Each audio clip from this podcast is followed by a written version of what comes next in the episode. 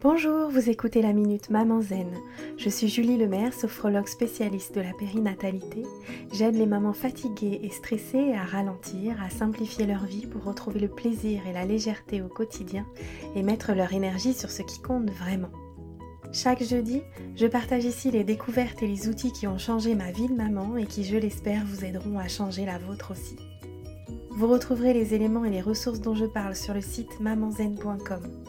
Assurez-vous de vous abonner au podcast pour être notifié des nouveaux épisodes chaque semaine et être bien sûr de n'en manquer aucun. Cette semaine, j'avais envie de vous partager une info qui a radicalement modifié ma vision du comportement de l'être humain, quel que soit son âge. Derrière chaque comportement inadapté, il y a un besoin non comblé. À chaque fois que notre enfant n'offre pas la meilleure version de lui-même, il faut chercher le besoin caché derrière son comportement.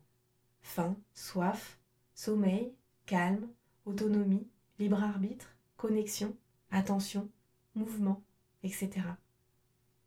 Et à chaque fois que nous n'offrons pas à nos enfants la meilleure version de nous-mêmes, il faut chercher le besoin caché derrière notre comportement. Calme, soutien, reconnaissance, sommeil, liberté, connexion, attention, etc. Les besoins humains sont nombreux et il faut parfois jouer les Sherlock Holmes parce que les événements déclencheurs ne sont pas directement liés aux besoins, mais ça marche à tous les coups. Observez-vous? Pour ma part, je note que bien souvent, quand je m'éloigne de mon projet de vie, c'est parce que je suis fatiguée, préoccupée ou frustrée. Et oui, c'est le problème avec les émotions. Il y a un temps de charge, de tension et de décharge.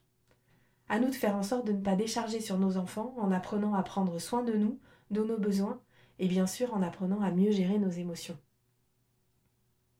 Chercher le besoin à combler derrière nos coups de sang nous donne les moyens d'avoir des réactions plus appropriées face aux comportements et aux émotions de nos enfants. On n'est plus en mode automatique, on est passé en mode conscient. Alors la prochaine fois que vous aurez envie de crier sur vos enfants, regardez vraiment au fond de vous. Qu'est-ce qui vous donne envie de crier? La frustration? La fatigue? La peur? Un problème de boulot? Une dispute avec votre conjoint la veille? Un sentiment d'injustice par rapport à votre propre enfance? Quelles sont les pensées qui vous traversent?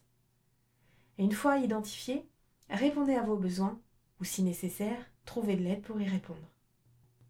N'hésitez pas à venir partager avec moi sur Instagram ou Facebook le résultat de vos réflexions en utilisant le hashtag Minute je vous donne rendez-vous la semaine prochaine et je vous rappelle que vous pouvez télécharger gratuitement mon rituel de fin de journée pour maman fatiguée sur mamanzen.com.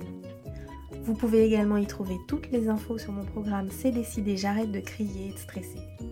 Si ce podcast vous a plu, la meilleure façon de le soutenir, c'est de laisser un avis 5 étoiles ou de le partager sur les réseaux sociaux. Ça permettra à d'autres mamans de découvrir le podcast plus facilement. À bientôt!